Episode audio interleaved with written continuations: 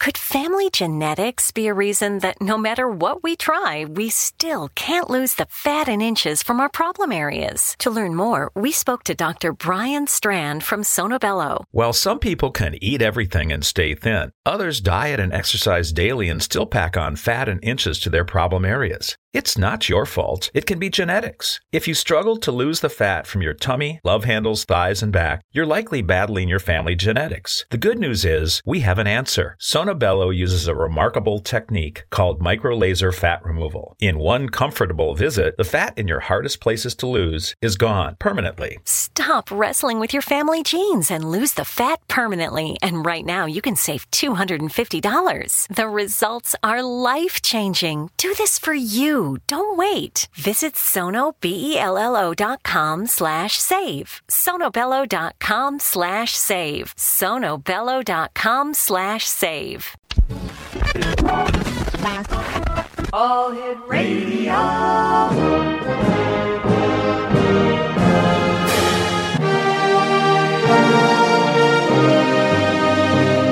Welcome to the X Zone, a place where fact is fiction and fiction is reality. Now, here's your host, Rob McConnell.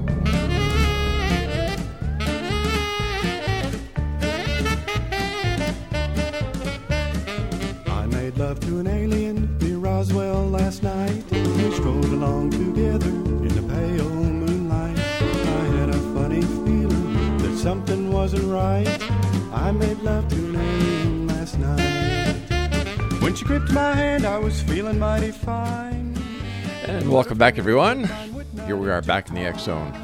It's a place where people dare to believe and dare to be heard. It's a place where fact is fiction and fiction is reality. And the X Zone comes to you Monday through Friday from 10 p.m. Eastern until 2 a.m. Eastern, right here on the X Zone Broadcast Network, Talkstar Radio Network, and Mutual Broadcast Network.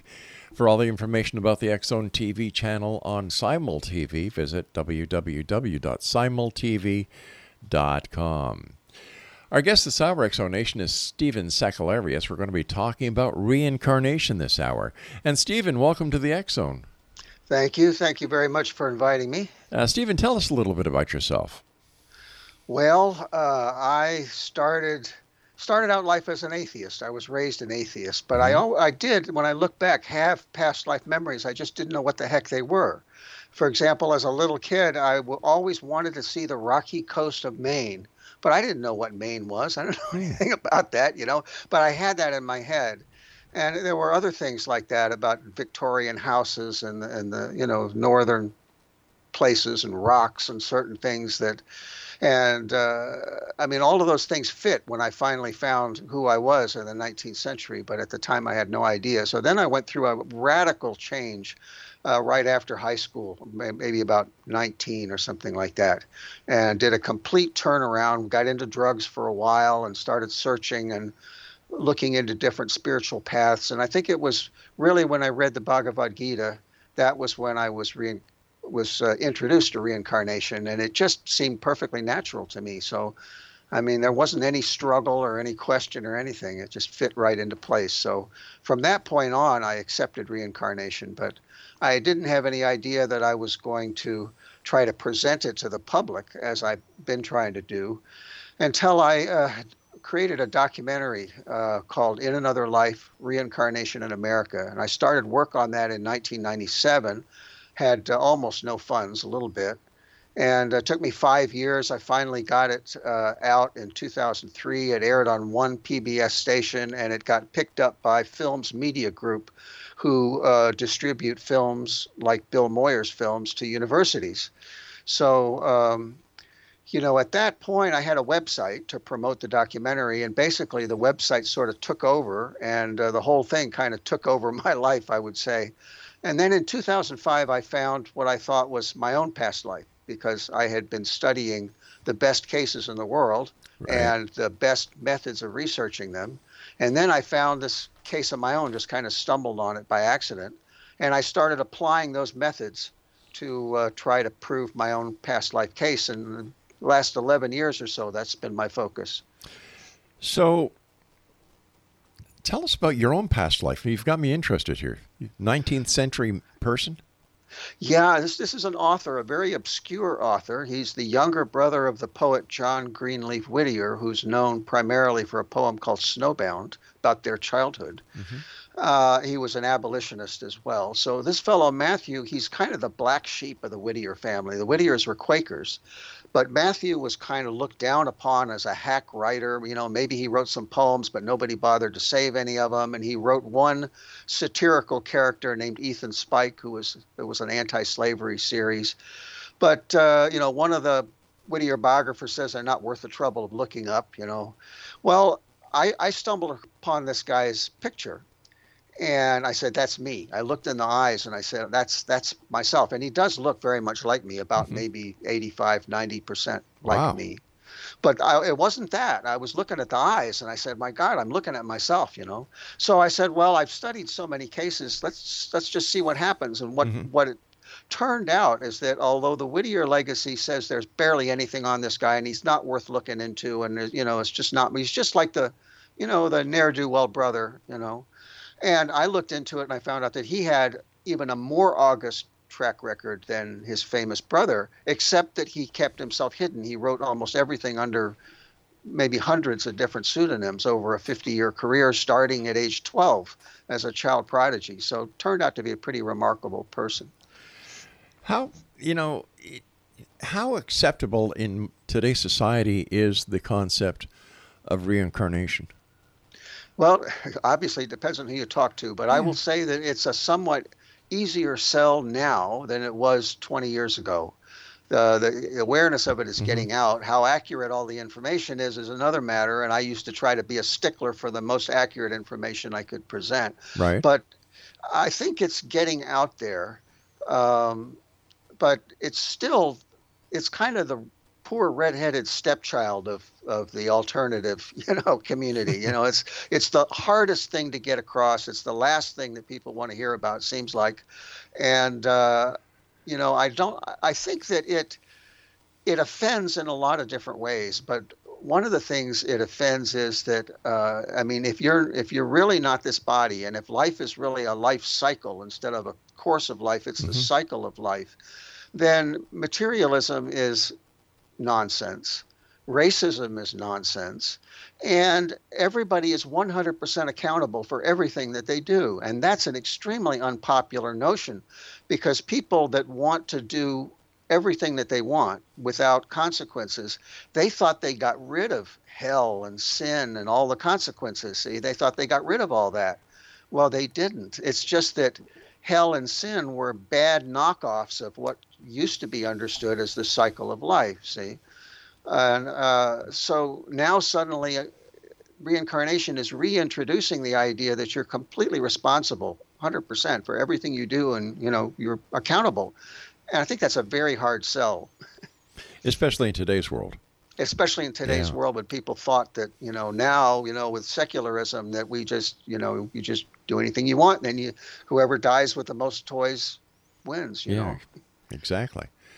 Are there examples of um, past life or, or reincarnation in the religious books that you're aware of? For example, in the Bible. Yeah, it's in the Bible, and it's in basically all the traditions if you go to the esoteric side, which is to say, all religions, and this is something I started out with when I started on my spiritual search about age 19, 20. Um, if you get into the esoteric side, what you find is that there are certain sages, certain people that had matured, again, over, you know, however many lifetimes, they'd become what we call old souls. Right. and they had developed the ability to see things as they are. And they all talk about reincarnation you know at that level. But then what happens is it becomes a religion and it gets inherited by people who don't really know what they're talking about and it gets dumbed down and it become, there becomes an orthodoxy and that orthodoxy kind of pushes the esoteric side out like the pre-existence of the soul got mm-hmm. pushed out of christianity fairly early you know, and got replaced with the idea of the soul being created at birth.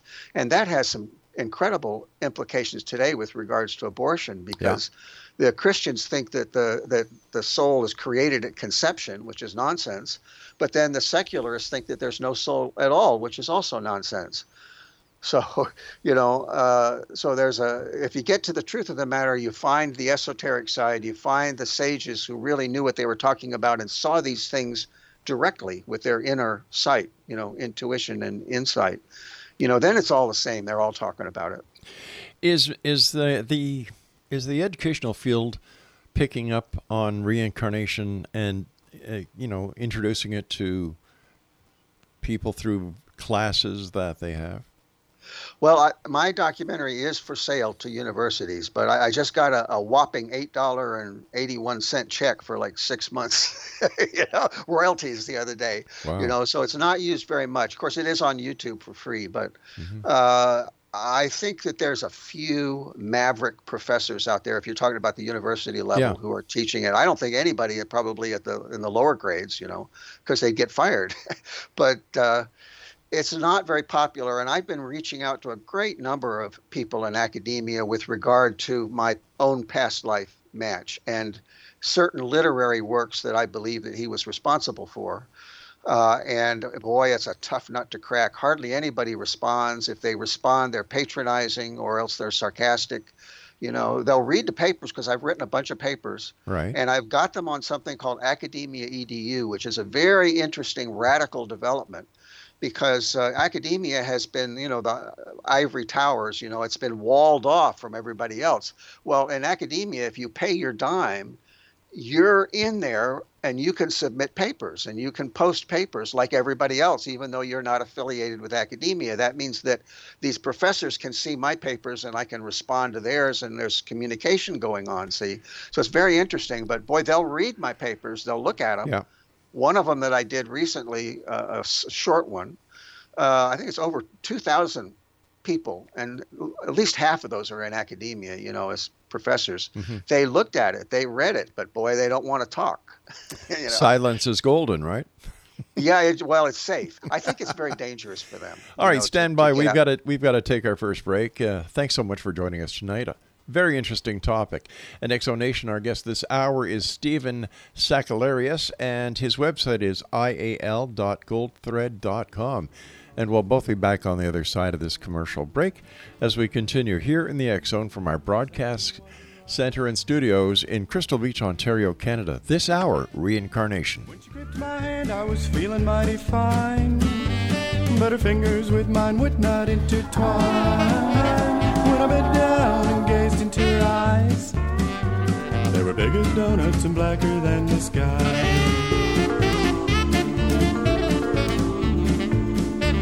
She said, I'm feeling lonely. I said, Lord, so am I.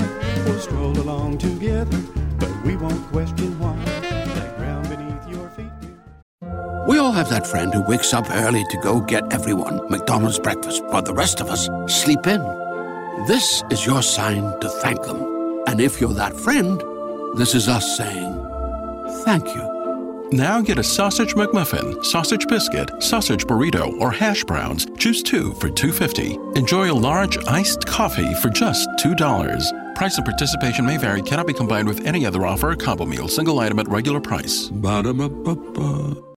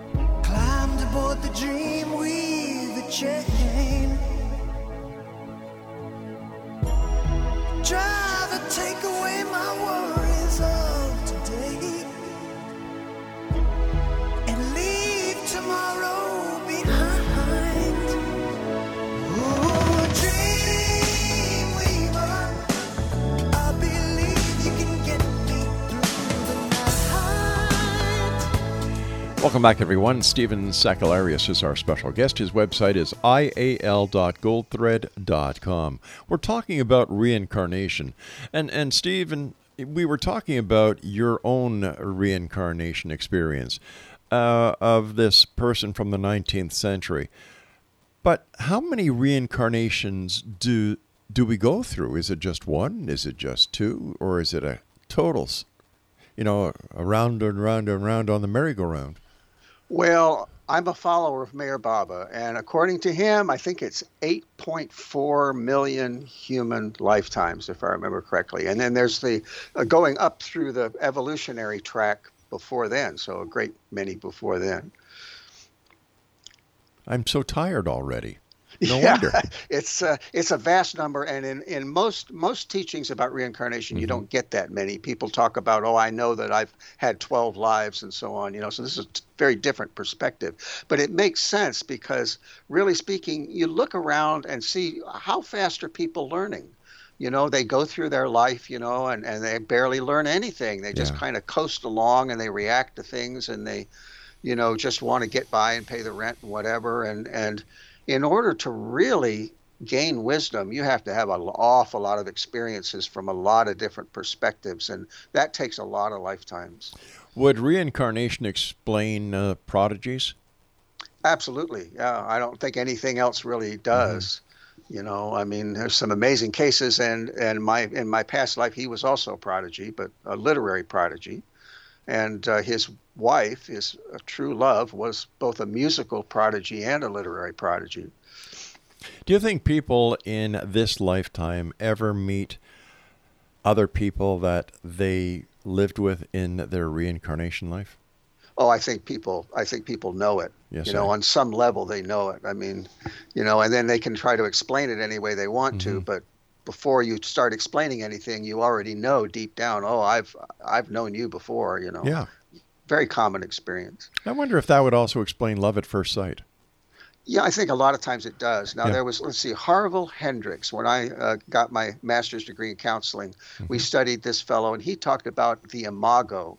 He's trying to explain that, you know, why there's a certain type that people want, you know, and he kind of boiled it down to this kind of imaginary or mythical person you have in your mind called an imago. But I really think it goes to past lives.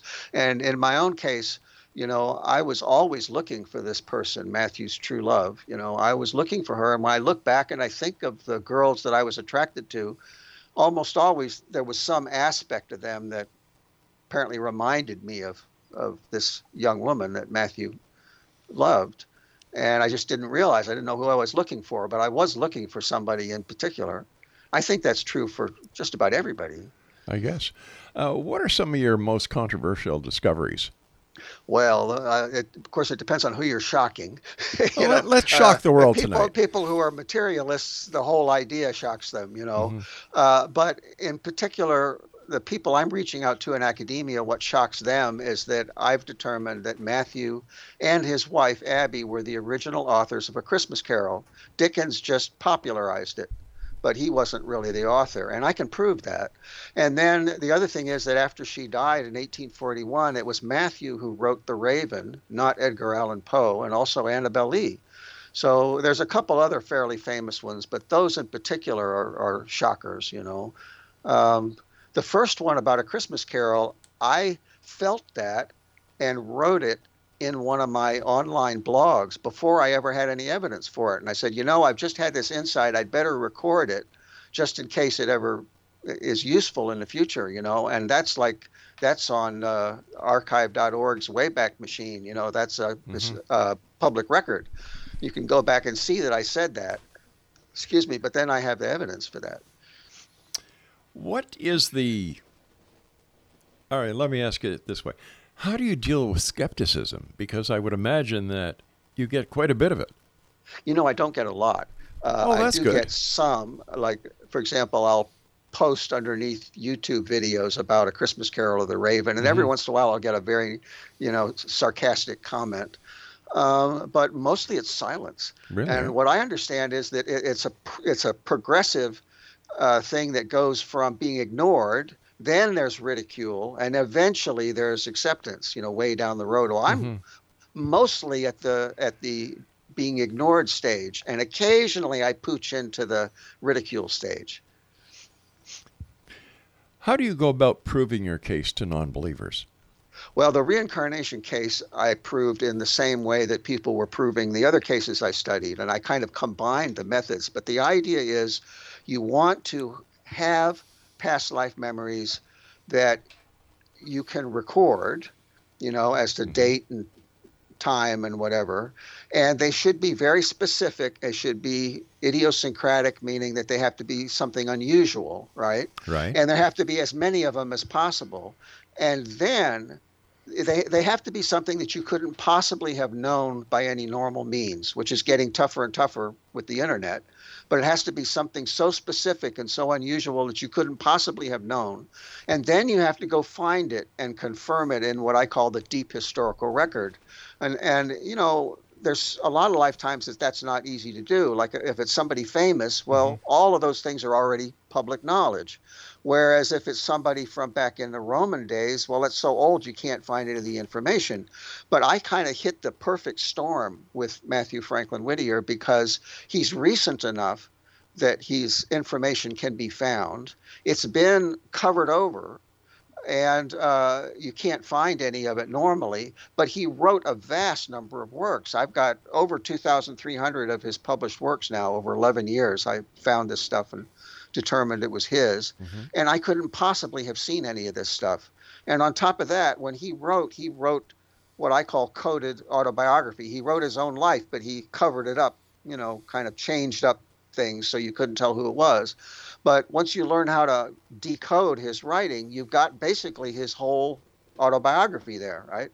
So if any of the memories that I had and dated match up with the deep historical record, I'm gold. See, that's then you then you've proven it. How can somebody know, or what are some of the the triggers that would tend, make one believe that they are they've had a re you know a past life experience and that they're reincarnated?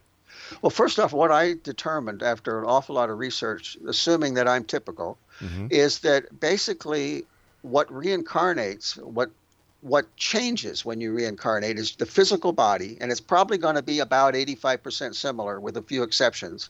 There are certain exceptions where it might be opposite, but if you need that. But basically, it's going to look about 85, 90% similar.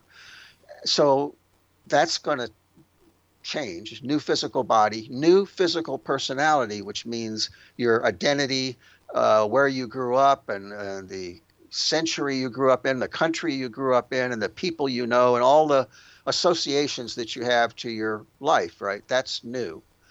But the what I call the higher mind, which is your attitudes, your values, your sense of humor, the way your mind works, your creativity, all that's exactly the same.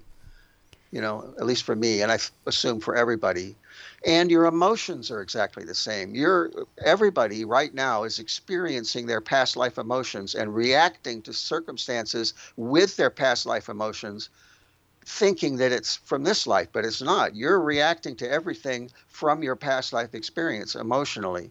So when you understand that, you know, these things haven't changed, you're still the same higher mind, you're still the same emotional being. The only thing that's changed is this physical body and the physical personality. Then you can start to see, you know, that you, in a particular sense, there really is no reincarnation. You're just the same person. You've taken a body, you dropped a body, but you're still the same person. Who decides what we come back as and what we don't? Well, I don't definitely know the answer to that. You know, there are people that say everybody makes mm-hmm. their own decisions. You know, decides I'm going to be a person who's going to get run over by a train and be paralyzed for 50 years, you know, or whatever. You know, uh, I mean, I've studied karma, which goes into it, which is a very complex subject. I kind of think that it's like going to school, to college, where a freshman has a lot of core courses he or she has got to take and then maybe one elective or two electives. By the time you get to your senior year, you've got a lot of electives. Okay, so I think it's like that. You know, when you first start out, mm-hmm. haven't reincarnated that much, you've got certain core lessons that you've got to learn, you've got to go through. But then gradually, as you get to be an older soul, you can kind of make some choices before you come in. That's my guess. All right, Just stand take- by, yeah. Stephen. We've got to take our news break at the bottom of the hour. And Exonation, our guest this hour is Stephen Sakellarios. We're talking about reincarnation. And Stephen's website is ial.goldthread.com. We'll both be back after this break. Don't go away. Close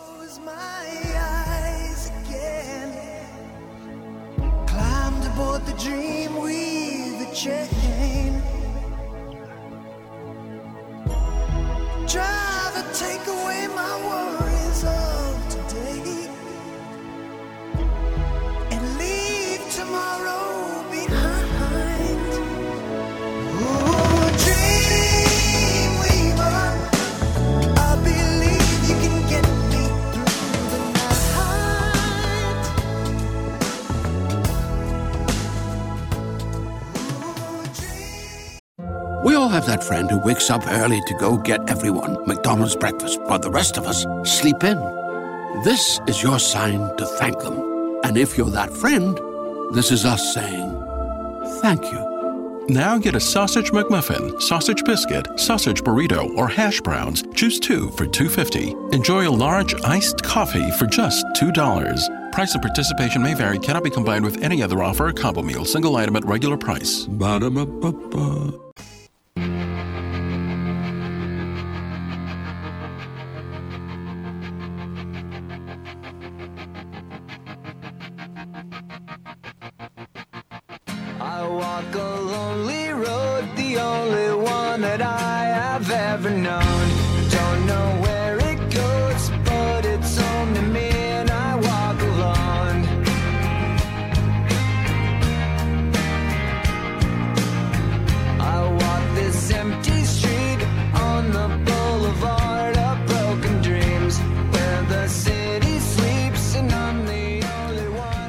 Back, everyone. Stephen Sakellarios is my guest this hour. His website is ial.goldthread.com.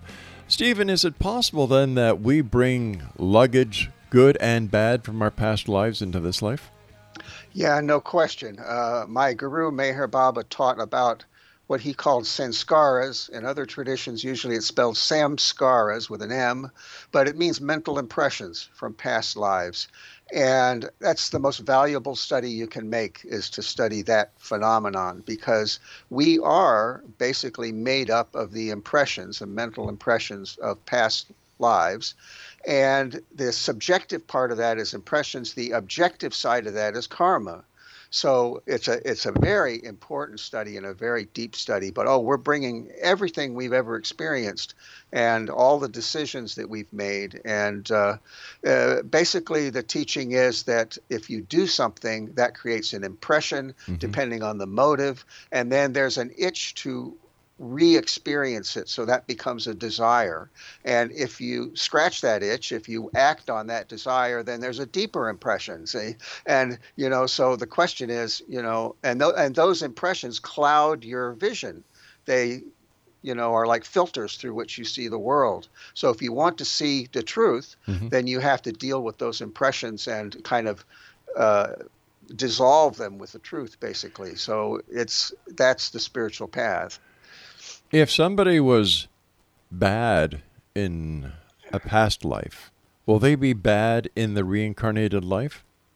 Well, you have to go to what bad is, and that Well, depends well, on let- you know that depends on what your ideals are and what your understanding of the world is and your motivation. Basically, I think it works out to uh, if you're selfish, that's a problem. If you learn to get beyond selfishness and be concerned about something greater than yourself, and if you learn to develop love, which is not polarizing. In other words, if you learn to love, which brings together as opposed to separating, then that's brings you to a good state, okay, and that brings about good results. The more selfish you are, the more polarized you are, uh, the you know the more you're going to run into problems and create suffering. All right, so let's say somebody who has committed mass murder in their past life. Will they be reincarnated as a good person or will they be reincarnated as once again a very negative person and a threat to society? My understanding, and I put this together from a lot of sources and my own observation, is what Mhm. happens is that we we do something selfish, we do something harmful, especially if you know better, you know, and then at some point, let's let's say that you're you've you know murdered some innocent person. At some point, you end up becoming like the person that you murdered. Now you're an innocent person, an innocent child, and the thing that was in you is now part of the external you know in other words that impression is there but now instead of being inside it's now projected out into the world and that's where karma kicks in and so that comes at you from the outside now okay so uh, eventually that will happen then there's this uh, wounding okay this deep impression Mhm. of, of this horrible thing having happened to you and that reverberates and reverberates and reverberates and creates a compulsion to revisit it and revisit it and revisit it until eventually you clear it. So the one stupid thing you do, you know, then it comes back at you as a repercussion, and then there's that wounding, and that takes a, many, many times to resolve. All right. So, is there at any time that those who are in charge of our lives, and I'm talking about past lives, our reincarnated lives, can actually pull the plug and say, uh uh-uh, uh, you are not going any further? I'm not sure. Oh, you mean like like no? Uh-uh. Everybody everybody comes through it eventually. It's just it's in cycles, uh, you know. So there's low Sure. points and high points, but everybody eventually makes it through. And there's higher beings that can uh, that can pull you through. If you get to the point where you're not making it on your own, I would say that was the case from for me actually with my guru. You know, eventually the guru, the true true guru, the higher being will just reach down and grab you by the collar and pull you out of the mud. And there's many people who can attest to that experience. People like in AA, you know, who've been in rock bottom as alcoholics and they feel that their higher power just basically dragged them out of the mud and put them back on their feet again. It's- Many people can attest to that. So, based on your belief, where does this all start? There has to be a start to to everything. Yes, and that's where you would have to go, in my opinion, to Meher Baba's book, God Speaks. It's all in there. I can't I can't reiterate all of that, but he talks about the very, very beginning. Well, give us give us your your interpretation of the beginning. Well, what Meher Baba talks about is the oversoul, and there's just this one vast being, but it's not conscious. So, in that being develops what he calls the whim, the urge to be conscious, to know itself. Mm-hmm. And that starts the whole of creation. That whim suddenly creates a division between, you know, known and not known, right? And that generates the like the like the Big Bang, except it's a being and not just a, a dead universe, right? So that begins that's the first impression, you know, the urge to know for God to know himself is the very first impression. And that impression creates more and more and more. And then this huge manifold uh, creation comes out of that. And the whole purpose is for God to know himself. And man is the vehicle through which God knows himself when man becomes God realized. That's the gist of it. So basically, we're here to experience everything we can that is fed into this God creature. We, we are here to realize ourselves as God, Okay. our true self. We are God, but we're asleep to it. So the trick is to find that being who is consciously aware of it. You know, and then and that one can help us also realize it. But why would it take eight point so many million reincarnations in order to learn this? Well, look at the people that are stubborn about some things right now. It's stubbornness. People are very stubborn, you know, and they like their status quo and they like their own ideas and they like their ideals. And basically, people don't move unless they go through some terrible suffering. You know? So, uh, I mean, it's said that God could be realized in the one life if you had the motivation. But to get that motivation apparently takes millions of lifetimes. But are we talking about the God of the Christians, the Catholics, the Hebrews, the uh, Jehovah Witnesses, the um, you know, are we talking about the God of the Muslims, or are we talking about a totally different God, or are they all the same one? We're talking about what the founder experienced. What not Buddhism, but the founder of Buddhism, what did he experience? Not Christianity. There was no Christianity in Jesus' day. you know, we're talking about what Jesus experienced mm-hmm. and so on with the others. We're talking about. This is, again, this is where I started. We're talking about the founder and what his realization was. And I'm saying that Buddha's experience experienced exactly the same unnameable thing that Jesus did see but they just they they expressed it differently to the cultures that they taught in. And then comes the religion that becomes an orthodoxy and kind of casts it in a certain way but i don't pay much attention to that. Never have. How do we know buddha was right? Well we don't. What he would say is follow the follow the method you know and and find out for yourself you can get a sense of the, the august nature of these beings. You can kind of get the, the, the perfume mm-hmm. of them, you know, but basically you don't know. You're taking a huge gamble, you know, says, I think he's right and I'm going to find out, you know, so then you do the, you do the work, you do the right. method and yeah. you find out. Yeah. At what age, in your opinion, should one start to investigate their own possibility of being reincarnated?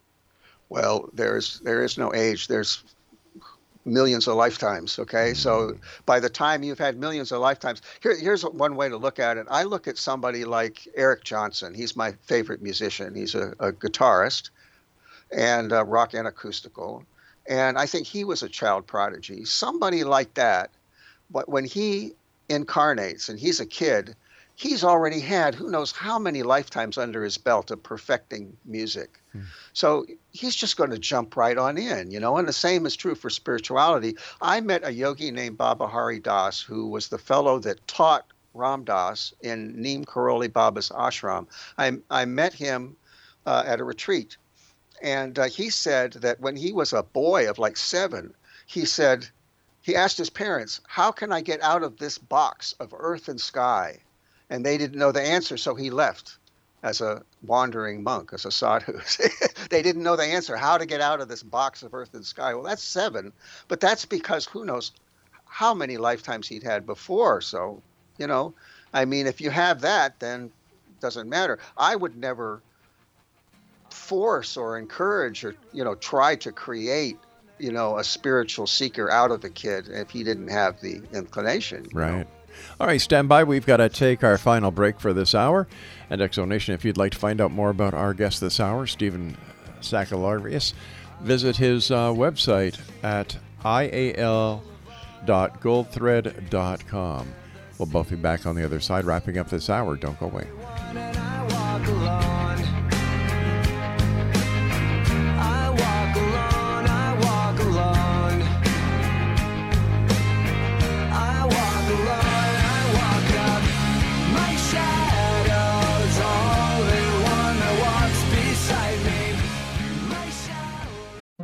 We all have that friend who wakes up early to go get everyone McDonald's breakfast, while the rest of us sleep in. This is your sign to thank them. And if you're that friend, this is us saying thank you. Now get a sausage McMuffin, sausage biscuit, sausage burrito, or hash browns. Choose two for $2.50. Enjoy a large iced coffee for just $2. Price and participation may vary, cannot be combined with any other offer or combo meal, single item at regular price. Ba-da-ba-ba-ba.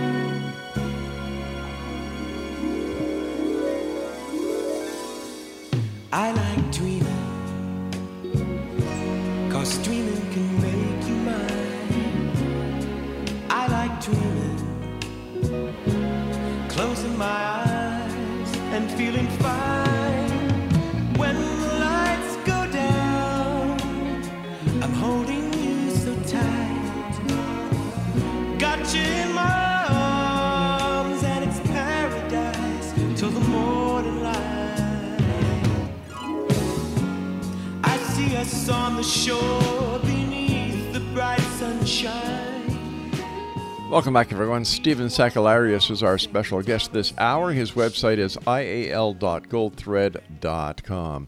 Stephen, have you ever participated in past life regression? I, I did uh, per, for personal reasons, but Mm-hmm. then also for my study, studying Matthew Franklin Whittier. I wanted to Right. see if I could get some, you know, past life memories of his that I could then go ahead and try to prove. And was it successful? It was successful. I didn't go under as deeply as I would like to have. I'm not, you know, some people are really good subjects and some are not. And I, I don't know, maybe I think too much or, you know, I, I don't respond to uh, visual suggestions, you know, imagine yourself walking through a door and this or that. Right. I just, you know, my mind is like, I'm not looking at a door, you know. I just can't. I can't do it. So, uh, but still, I would get into a light trance, and in that light trance, every once in a while a memory would kind of bubble up like you suddenly start to remember something from your childhood or something like that and some of those checked out Did you only go one life back? i only wanted to i actually went a couple lives back and uh, i found eventually found a little bit of evidence for that not much but uh, i went to the one before and then the, the most recent one and i think there might be a couple in between i'm not sure but you know i really was just focusing on the one that i felt i could prove Why does all the work when it comes to reincarnation come from the East? Why is Well- why is the concept so prevalent in Buddhism? Well, they've had the teachers, I guess. I don't know. The West is really more materialistic and apparently has been for a very long time. In the East, it's kind of understood. And when anything is understood, those people are a lot more teachable, you know, than people that, uh, you know, don't want to hear it, don't know, and don't want to hear it. So I, I don't really know the answer to that question, to be perfectly honest. I don't know why the Western world and Western civilization has been more materialistic and more polarized because, you know, to, to us here in the West, if there is a God, he's out there. Yeah. Whereas in the East, they understand that this is your true self. See, and that's perfectly natural for them. Um, so why that is, I don't really know. How can you see the the understanding of reincarnation progressing in the West? What will it take? Well, that's a good question. I think it will take people. First of all, the, the thing that I brought up before that it that it brings in absolute accountability. People have to be prepared to be accountable, and that's a that's a hard pill to swallow. So that's I don't know how that's going to happen, but it's going to come with time. Um, and they have to be they have to start taking it seriously. There's people that that grudgingly admit, oh, there might be reincarnation, but it can never be proven. So to counter that, I wrote a book called Reincarnation Can, emphasizing can be mm-hmm. proven, right? Because when they when they start taking it seriously as something that has been proven many times over and can be proven, then they'll start to take it seriously. At that point, they'll see the evidence is overwhelming. It's all it's it's been there for a long time now, and it's overwhelming. But you have to take it seriously. Fascinating. When looking at the the different religions and the different mythologies, where do you think examples outside of Buddhism would lie for those who may not accept the concept of reincarnation because it comes from the Buddhist side? Well, it doesn't just come from Buddhism. Of course, it's in Hinduism as well. And again, it's on the in the esoteric side of a great many religions. For example, Rumi, the uh, uh, Persian mystic uh, and poet, he wrote about reincarnation from the lower animal forms all the way up to man and then beyond man, you know, and, and as an angel type form. So he wrote about that, but he wrote about it in language that wouldn't get one's head cut off, you know. So you have to be a little bit careful. But anytime you go to the true mystics, you'll find they're talking about it. I mean, it's it's just being open to it and and understanding that we have to talk to the guys that really know what they're talking about. This is like if you wanted to learn physics, you don't go to to Joe, your sixth grade yeah. classmate. You go to the, you know, top physicist if you really want to learn about the subject. Well, spirituality is no different. You've got to determine who knows what they're talking about And in spirituality, that means who sees directly and then learn from them. But how can we prove beyond a shadow of a doubt that reincarnation is real? Well, read read Dr. Stevenson's work. Dr. Ian Stevenson, uh, who studied children who remembered their past lives. Look at his work and don't just read about it. Read all the cases, one after the other. And unless you're going into denial and going into la la land, it's obvious, you know, that it's a real phenomenon.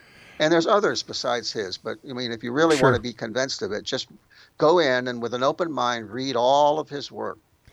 Is there a is there a thread between all the people who believe in reincarnation that they have been reincarnated? How do you Is mean? uh, is there a similarity in psychological profiling? Not that I know of. No way. Not that I know of, no. Because, I mean, Dr. Stevenson's cases ranged from, you know, guys that had robbed a bank or killed somebody all the way up to Shanti Devi, who was, uh, you know, a very spiritual type of person. you know, uh, it, I mean, there's different reasons why somebody might remember a past life. Well, Uh, in doing your own research, did you compare your your case with others? only in the sense that I wanted to, the best method. So I, I used the method that other people combined them. I used the methods that had worked for other researchers, but I didn't really compare the cases per se or compare, excuse me, compare myself Right. to anybody. Yeah. What would you what would you or how would you explain to someone who's never heard the word reincarnation what reincarnation is? a cycle of life. Just think about the cycle of life and understand that a human being is a spirit first and foremost and not a physical body. So if you understand those two things, that the spirit, which is the real person, is going through the cycle of life, then you'll have it. It'll, everything will make perfect sense. It's the preconceptions we have that throw us off. Once you uh, throw out those mistaken preconceptions and get some good ones in there, then then everything is obvious. But it's hard it's hard for people to just toss their preconceptions away. How do you do It that? is. It's suffering. That's where that's where suffering comes in. You know, suffering drives people to the truth. Otherwise, they'll never bother with it. But suffering can in, in other in other cases can drive people away from the truth. Temporarily, yeah, temporarily, but Yeah. not in the end. No, Why are you so sure? Because of the way reality is constructed. It's very difficult to describe, but I mean, reality is truth. You know, and experience happens within reality. So since reality is truth mm-hmm. and everything happens, all experience happens within reality, Yeah. that reality suffering drives you to that reality ultimately. It can't do anything else. It has to. What happens in the case of a stillborn child? What happens Well- to the reincarnation in that factor? Well, I don't know, but but apparently, see, there there there can be communication with souls on the other side, mm-hmm. and I believe that some of them will say, "I decided not to come in at that particular time." Just like a pilot, reason. So they change their mind basically, mm-hmm. and then they come in again later on, or they meet some other way. just like a pilot aborting a landing, I'm sorry. just like an aircraft pilot aborting a landing. Yeah, yeah, very much so. Yeah, they just decide that for some reason Mm-hmm. they, they decided not to not to complete. Yeah, mission. but the connection is still there, and the mediums will Mm-hmm. connect people with souls that didn't make it all the way through. People like Matt Fraser, for example, frequently does that. Stephen, and we're coming to the time when we must say so long. So let our listeners know how they can find out more about you and where they can get your books. Sure, uh, it's all on that website, uh, ial.goldthread.com. There is uh, a section of articles. That's really my papers, and you can find quite a few papers on there. Uh, there's a book section. You can find the books on there, and there's quite a bit of free information. There's an extensive video blog that you can check out. So it's quite a bit of stuff. Stephen, I want to thank you ever so much for joining us. Continued success, and I hope that you and I will have the pleasure of meeting back here in the X Zone in the future. Thank you very much. Have a nice night, sir. You too. All right, Exo Nation, once again, if you'd like to get more information from our guest this hour, we'll have all his information on the show notes that we uh, put with all the shows that we archive. And if you'd like to find out where all the archives are for past shows of the X Zone Radio TV show, visit www.xzoneuniverse.com. Now, I'll be back on the other side of this commercial break with the news at six and a half minutes past the top of the hour as we continue right here in the X Zone from our broadcast center and studios in Crystal Beach, Ontario, Canada. My name is Rob McConnell. Don't go away. I like